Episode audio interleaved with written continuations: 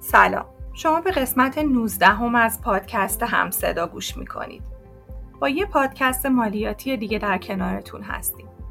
در ادامه گفتگوی آقای فرشید رستگار مشاور و مدرس مالیاتی و امیر حسین پورعلی مدیر فروش تیم فروش همکاران سیستم رو در این زمینه میشنوید. سلام عرض ادب دارم خدمت همه دوستان عزیز. با یکی دیگه از مجموعه پادکست های مالیاتی به همراه جناب رستگار عزیز در خدمت شما دوستان هستیم. اگر خاطرتون باشه در قسمت قبلی در مورد مفهوم معافیت مالیاتی و تفاوت اصلی اون با نرخ صرف صحبت کردیم که اگر بخوام یه یادآوری خیلی کوچیک انجام بدم جناب رستگار گفتن که ما صرفا چهار نوع دستبندی در مورد معافیت ها در قانون مالیات های مستقیم داریم. و هر چیزی خارج از این اگر بحث شد اگه خاطرتون باشه در مورد فدراسیون های ورزشی صحبت کردیم یا مؤسسات فرنگی هنری هر چیزی خارج از این باشه با عنوان نرخ صرف شناسایی میشه و ملزم به ارائه دفاتر قانونی و اظهارنامه هستند خب من سلام از می‌کنم خدمت جناب آقای رستگار. طبق قولی که به دوستان داده بودیم قرار هستش که توی این قسمت در مورد نرخ مقطوع مالیاتی با دوستان صحبت بکنیم. در خدمت شما هستیم جناب رستگار. به نام خدا سلام و عرض ادب دارم خدمت همه شنوندگان عزیز. امیدوارم حالتون عالی باشه و خیلی خوشحالم که توی دومین پادکست در خدمتتون هستم و ادامه مبحث جذاب معافیت مالیاتی. و رسیدیم به نرخ مقطوع. نرخ مقطوع خیلی جالبه. تو نرخ مقطوع درصدی از ارزش رو مالیات می‌گیرن. اصلا به سود و زیان کاری ندارن. خیلی جالبه. یعنی چی؟ خب ببینید ما دو تا ماده قانون مالیات های مستقیم هست که در ارتباط با نرخ مقطوع یا صحبت می‌کنه. ماده 59 و ماده 143 من دونه دونه این مواد رو به شما توضیح میدم. ماده 59 تو دلش دو تا مالیاته. یک مالیات نقل و انتقال. دو مالیات سرقفلی. مالیات نقل و انتقال چند درصده؟ پنج درصد. پنج درصد چی؟ پنج درصد ارزش معاملاتی ملک. سرقفلی چی؟ دو درصده. دو درصد چی؟ دو درصد وجوه دریافتی مالک. اگر دقت کنید وقتی میگیم نرخ مقطوع یعنی پنج درصد مقطوع.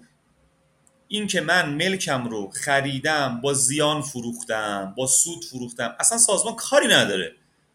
سازمان میگه من از مبلغ فروش اینو می‌گیرم مرخص. اینجا یه نکته ای باید حتما به شما بگم. ما تو املاک دو نوع ارزش داریم. یک ارزش روز. دو ارزش معاملاتی. ارزش روز شما همین الان برو بنگاه معاملات املاک سر خیابونتون بگو این ملک چه میارزه؟ 5 میلیارد 10 میلیارد این میشه ارزش روز یک ملک. اما ارزش معاملاتی چیه؟ قانونگذار اومد نگاه کرد گفت آقا من که نمی‌تونم هر کجا از ارزش روز استفاده بکنم. به دلایل مختلف. چون جالبه این ارزش معاملاتی تو جاهای مختلف کاربرد داره. شهرداری در واقع اداره ثبت خود مالیات. اصلا نمی‌شد. به دلیل به چند دلیل که یک در واقع نوسان خیلی زیاده. دو اون مبالغی که مردم باید پرداخت کنن بابت بعضی از خدمات شهرداری و اداره ثبت خیلی زیاد می‌شد. اومدن گفتن ما یک ارزشی رو بیایم در واقع خلق بکنیم ایجاد بکنیم به اسم ارزش معاملاتی. این ارزش معاملاتی چی هست حالا؟ ماده 64 قانون مالیاتی مستقیم دربارش داره صحبت می‌کنه. میگه ارزش معاملاتی املاک این موضوع که من دارم به شما میگم از 95 به بعد ها. دو درصد ارزش روز ملکه و هر سال دو درصد دو درصد میره بالا. مثلا سال 95 ارزش معاملاتی املاک دو درصد ارزش روز بود. 96 4 درصد. 97 6 درصد. همینطوری دو دو دو میره بالا. امسال که سال 1400 میشه 12 درصد اگه حساب کتاب بکنیم و انقدر میره بالا تا برسه 20 درصد. پس چی شد؟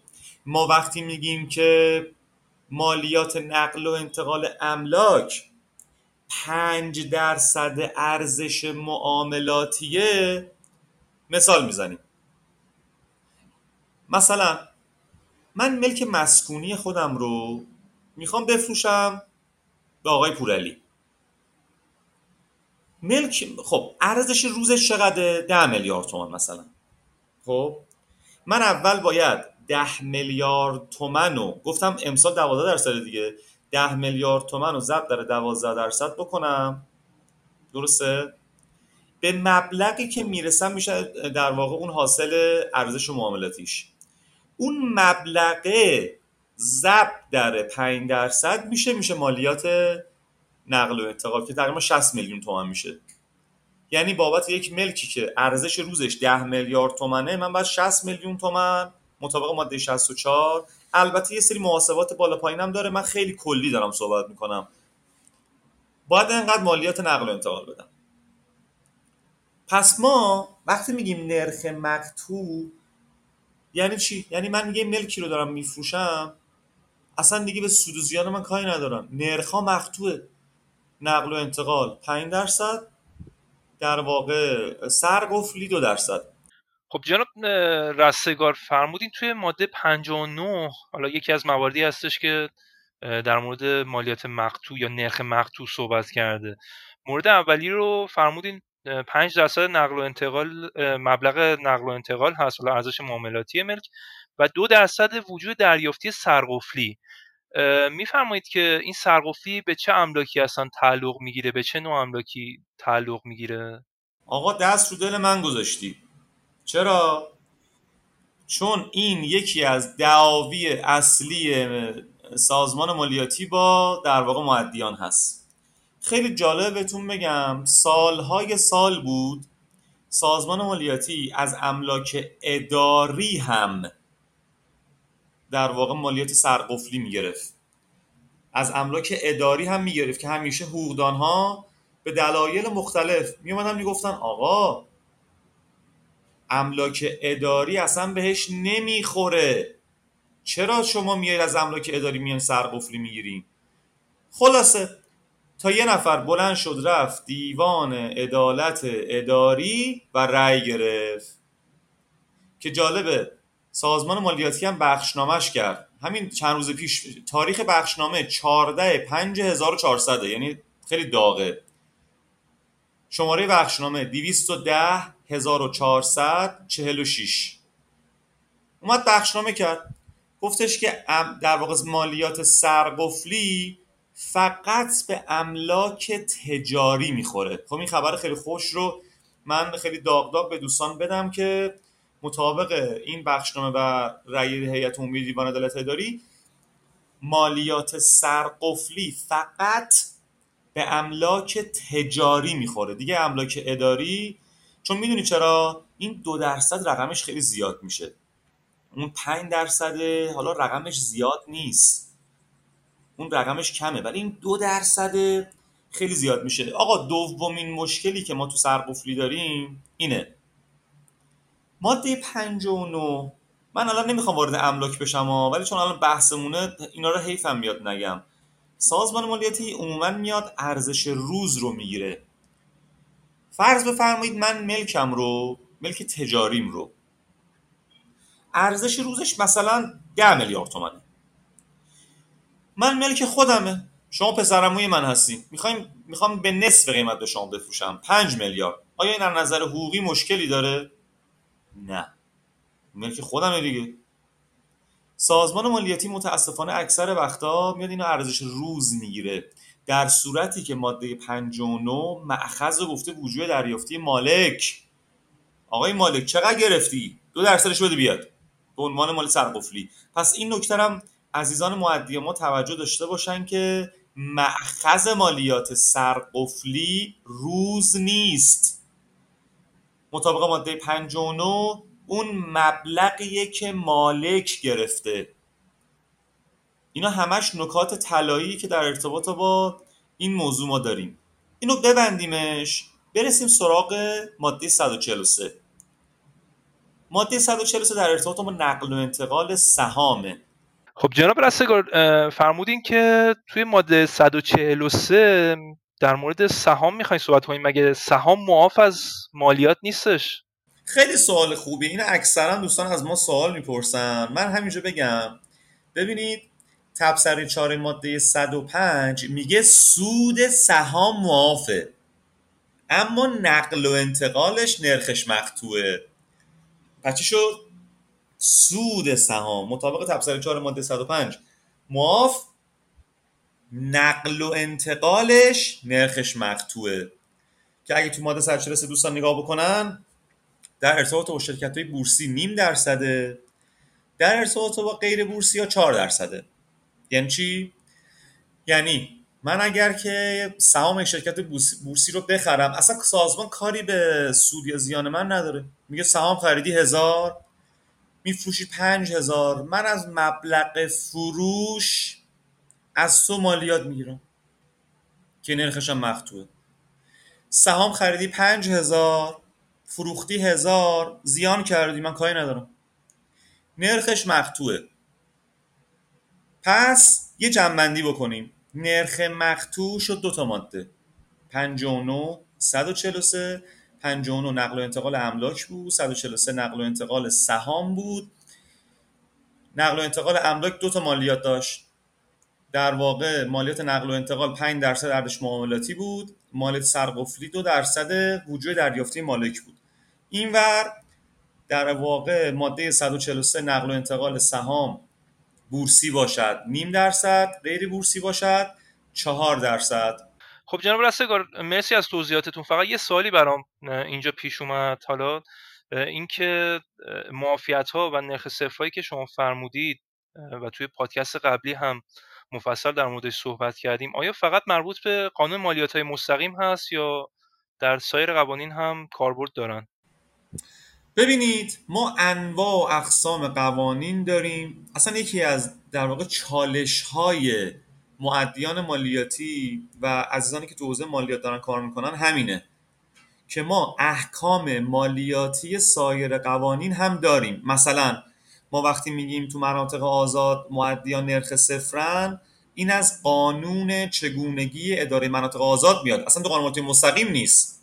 یا مثلا در ارتباط با دانش بنیان ها وقتی داریم صحبت می‌کنیم قانون حمایت از شرکت ها و مؤسسه دانش بنیانه ماده 3 و 9 و ما تو قانون برنامه شش...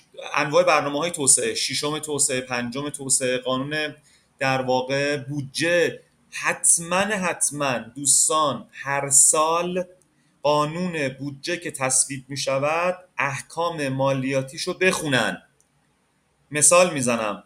مالیات بر خانه های لوکس و ماشین های لوکس دو سال تو قانون بودجه داره میاد. و ما انواع و اقسام قوانین و مقررات رو داریم که احکام مالیاتی دارن. ولی تمام تلاش ما توی این سری پادکست اینه که بیایم گلچین بکنیم اون مواردی که خیلی برا مودی کاربردیه بریم از سایر قوانین برداریم بیاریم اینجا توضیح بدیم. بگیم آقا تو این قانون داره اینو میگه تو این قانون داره اینو میگه تو این قانون داره اینو میگه. من فکر کنم آقای پورعلی از در واقع پادکست های بعدی ما تو این دو تا پادکست چارچوب ذهنی شنوندگان عزیز رو در واقع ساختیم. از پادکست های بعدی فکر می‌کنم بریم مستقیما در ارتباط با خود مواد صحبت بکنیم. یعنی اینکه این ماده اینو میگه شرطش اینه این ماده موافقین بله جناب رستگار حتما همینطوره و پیشنهاد می‌کنم که این موضوع این موضوعاتی که فرمودین با یه دستبندی مشخصی توی پادکست های بعدی با هم دیگه دنبال بکنیم. موافق هستین قربان؟ توکل بر خدا. من خیلی خوشحال شدم که توی پادکست دوم هم در خدمتون بودم. پادکست به مرور جذابتر میشه و ما مستقیم میریم در واقع سراغ مواد قانونی معافیت ها از قوانین مختلف. امیدوارم که این پادکست هم به درد بخور بوده باشه و دوستان استفاده کرده باشن. آرزوی موفقیت می‌کنم براتون. تا پادکست بعدی. خدا نگهدار. خب خیلی ممنون از جناب رستگار. ما توی این پادکست در مورد مالیات مخصوص صحبت کردیم. همونطور که ایشون گفتن توی دوتا ماده به این مالیات ها اشاره شده. مواد 59 و 43 که توی ماده 59 همون دو تا موضوع مالیات نقل و انتقال. نقل و انتقال املاک به ارزش معاملاتی یا 5 درصد ارزش معاملاتی محاسبه می‌شد و همینطور در مورد مالیات سرقفلی که دو درصد وجود دریافتی سرقفلی بود صحبت کردیم. همینطور توی ماده 143 هم در مورد مالیات نقل و انتقال سهام صحبت کردیم که در مورد شرکت های بورسی و غیر بورسی که نیم درصد و چهار درصد بودن جناب رستگار توضیحاتی دادن. خیلی ممنون از اینکه ما رو گوش دادین. توی پادکست های بعدی با ما همراه باشید. در مورد مافیت های مالیاتی همچنان می‌خوایم با هم صحبت بکنیم. خیلی ممنون. وقتتون بخیر باشه.